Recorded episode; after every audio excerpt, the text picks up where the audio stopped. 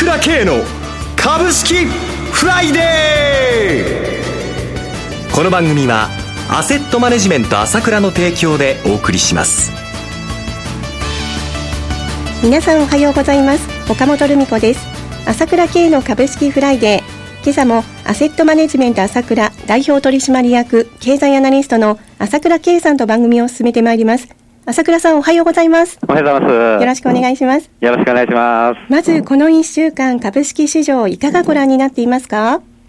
そうですね。まあ、昨日上げたものの、やっぱりまだちょっと重いなって感じ、皆さん持ってると思うんですよね。商いに盛り上がりに欠けてますね。全く2兆円は全くできませんね。13日連続ですもんね。そうですよね。ただ、ニューヨークの方がね、史上最高値を取ってきて、今日は若干安ですけれども、はい、まあちょっと株価に勢いがつく感じでね、はい、この辺が支援材料になってきてますよね。1日のイギリスも2ヶ月ぶりの高値に上昇していましたね。そうですね。それからまあ、ドイツなんかも一応堅調ですしね。はい。まあ、連休がどうも荒れるので、まだちょっと信用できないというところと、ただ昨日ね、日銀が会合した後では初めてプラスになったんですよね。そうだったんですよね。そうですね。はい、その辺のところもあるんですけれども、まだちょっと5月に関しては、少しこう警戒モードでという感じでしょうかね。はい、力がやっぱりないですよね。はいではお知らせを挟みまして詳しく解説していただきます。今、朝倉慶が熱い。その鋭い分析力で注目を集める経済予測のプロ、朝倉慶が代表を務めるアセットマネジメント朝倉では、日々の株式情報を無料でリアルタイム配信中。アベノミクスで上昇した株式相場。投資家はここからどう対処すべきか。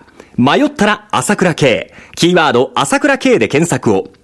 アセットマネジメント朝倉は、証券取引、金銭有価証券の予託貸付行為は行っておりません。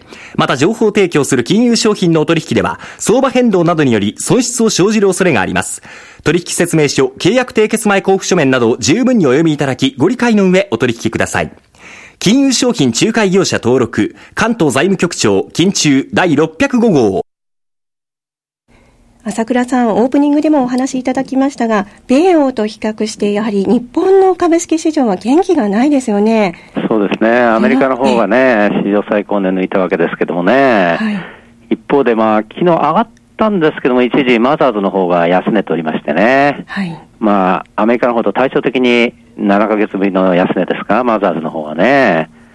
まあ、高値から30%以上下がっているという状態になってしまいましたよね。はい。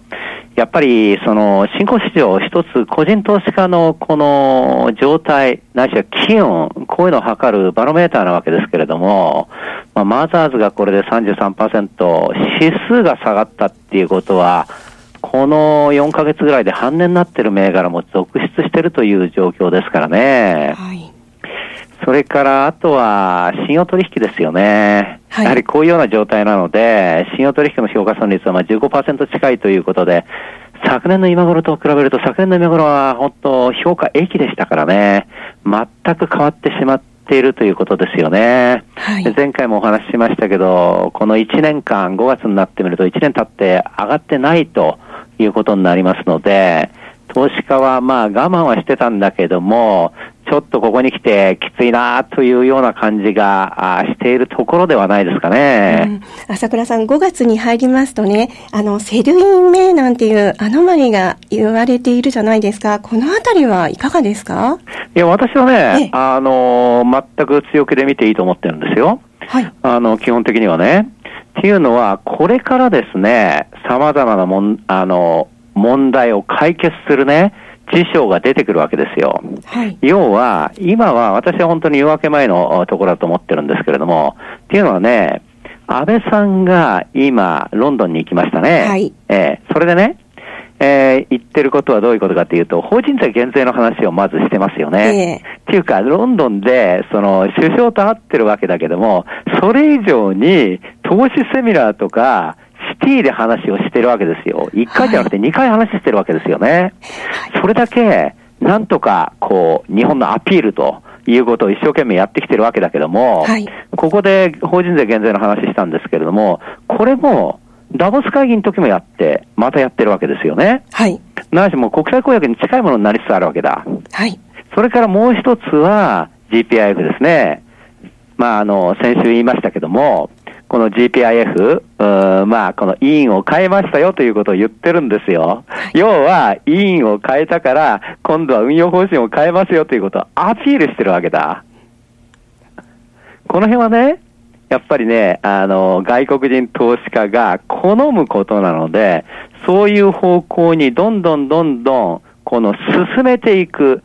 これが、いろんなことが出るのが6月なわけですよ。はい。ですから私お話ししたのは、いわゆるこの GPIF が前回の繰り返しになりますけどね、25兆円国債売って株を買うんであれば、その分追加緩和しなければ帳尻が合わないわけだから、だから5月か6月に追加緩和がありますよというお話はしました。はい。それをまあ、首相自体もですね、GPIF の話、法人税の話ということで、一生懸命アピールしてる。それと、成長戦略ですね。これが出るのも6月じゃないですか。はい。ええですから、そこに向けて今、徐々に徐々に動き出してるところなんだけども、ちょうど今、追加緩和やっちゃった後で、どうも5月、5月の20日まで、この、ああれはな、5月の20日に、あの、日銀の会合があって、あと6月12日、13日にあるんだけども、はい、ここまではちょっと材料が出づらいところで、また再びいろんなことがあるかもしれないなというところではあるんですが、先はいいよということで、まさに Sell in May どころか Buy in Mayで、そう考えていいと思いますよ。はい。では一旦お知らせです。株式投資に答えがある。株高だからといって必ず儲けられる保証はない。だからこそプロの情報が欲しい。そんな時に朝倉慶。経済予測のプロ、朝倉慶の情報は、アセットマネジメント朝倉のウェブサイトで、日々無料でリアルタイム配信中。迷ったら朝倉慶。キーワード、朝倉慶で検索を。アセットマネジメント朝倉は、証券取引、金銭有価証券の予託貸付行為は行っておりません。また、情報提供する金融商品のお取引では、相場変動などにより損失を生じる恐れがあります。取引説明書、契約締結前交付書面などを十分にお読みいただき、ご理解の上、お取引ください。金融商品仲介業者登録、関東財務局長、金中第605号。朝倉さんの口から今年の5月は Sell in May ではなく Buy in May という言葉が聞かれましたが頼もしいこと、ええ、本当ですね、本当に夜明け前ともう1年上がってないわけじゃないですか、日経平均、ずっとある意味調整してるわけですよね、はい、4ヶ月連続安でしょ、今年になってから、はい、でひとえに外国人投資家が買わないからですよね、ここに火をつける政策を打たなければならないわけだけども、これはもともと前、私いつも言ってますけれども、安倍政権にしても日銀にしても、やはり株なんですよ。ですから、ものすごく株を気にしてるわけです。はい、今、現状どういうことが起きてるかというと、非常に空売り比率が高くなってます。で、何かというと、今、ヘッジファンドのやり方っていうのが、とにかく次から次へと株を借りてきちゃって、どんどんどんどん売り叩いてるわけだ。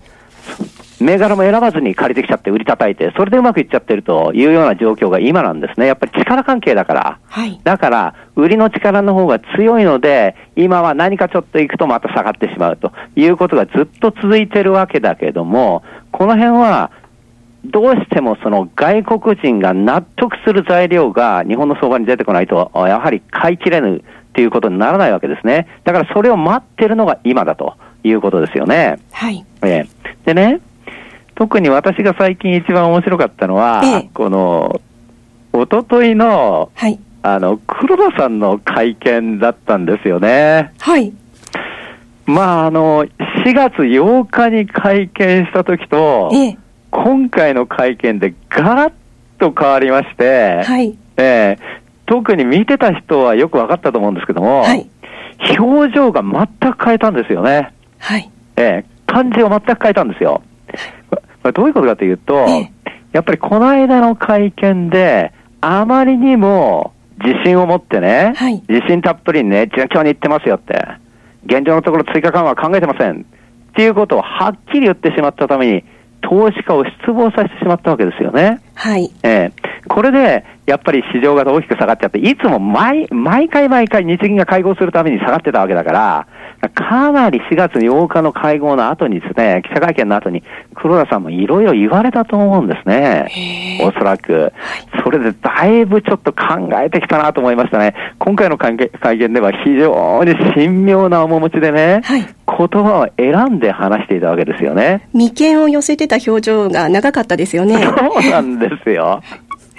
でね、はい、これがやっぱり、まあ、受けたというところもあるし、はい、要はこれを見てもわかるように、政府も日銀も株価にものすごく気に気を使ってるわけなんですよ。はい。えー、で、要は、ここは、この今の計画っていうのは、市区の GDP を見て、それで、今度は消費税の再引き上げを決めなければならないわけでしょ？はい。っていうことは、七分に向けて、爆発的に上がるような、株式も上がるような、経済が良くなるような政策を打ってこなきゃならないわけですよ。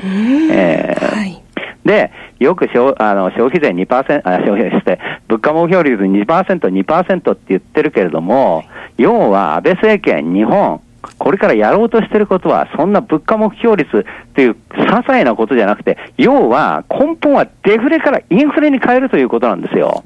デフレからインフレの流れですね。もうそれはデフレからインフレ、はい、それは人々のマインドを変えなきゃダメなんですよ。はい。そのためには、ここに聞いてる皆さ皆さんのような株好きな人、この人たちがバンバン儲かってしまうと、こういうところを作る、ないしは作れなければ無理やりに作っていく。これが日本政府の目指しているところなわけです。はい。ここははっきり認識していく必要があるんですね。はい、ですから今、低迷期なんだけれども、私は徹底的にやってくると思ってるんですね。えええですから、宣言も言いましたけども、GPIF でも株を買うし、それから成長戦略でもやってくるし、それから法人税も下げるし、こういったことをですね、なりふり構わずやってくると。これをやらなければ七分の GDP が上がるわけないんですから、はい、そうしなければ消費税なんか引き上げることなんかできないわけだから、これは財務省も日銀も、もうすべて政府が、これはもう一致して考えていることなんですね。ですから、この方向に向かって日本は向かってるんだと。この根本を捉えておく必要があると思うんです。その中で今みたいに、地合いが弱い時はヘッジファンドに売り叩かれる時はあるんだけども、これは本当の夜明け前で政策が一変する、おそらく6月なんですね。ここの手前が今なんだと、こういう判断でいいと思いますよ。はい。朝倉さん、今朝もありがとうございました。お話は、アセットマネジメント朝倉代表取締役経済アナリストの朝倉圭さんでした。私、朝倉慶が代表を務めます、アセットマネジメント朝倉は、SBI 証券、楽天証券への口座開設業務を行っています。私どものホームページから両証券会社の口座を作っていただくと、週2回、無料で銘柄情報を提供するサービスがあります。ぜひご利用ください。それでは今日は週末金曜日、頑張っていきましょうこの番組は、アセットマネジメント朝倉の提供でお送りしました。最終的な投資判断は、皆様ご自身でなさってください。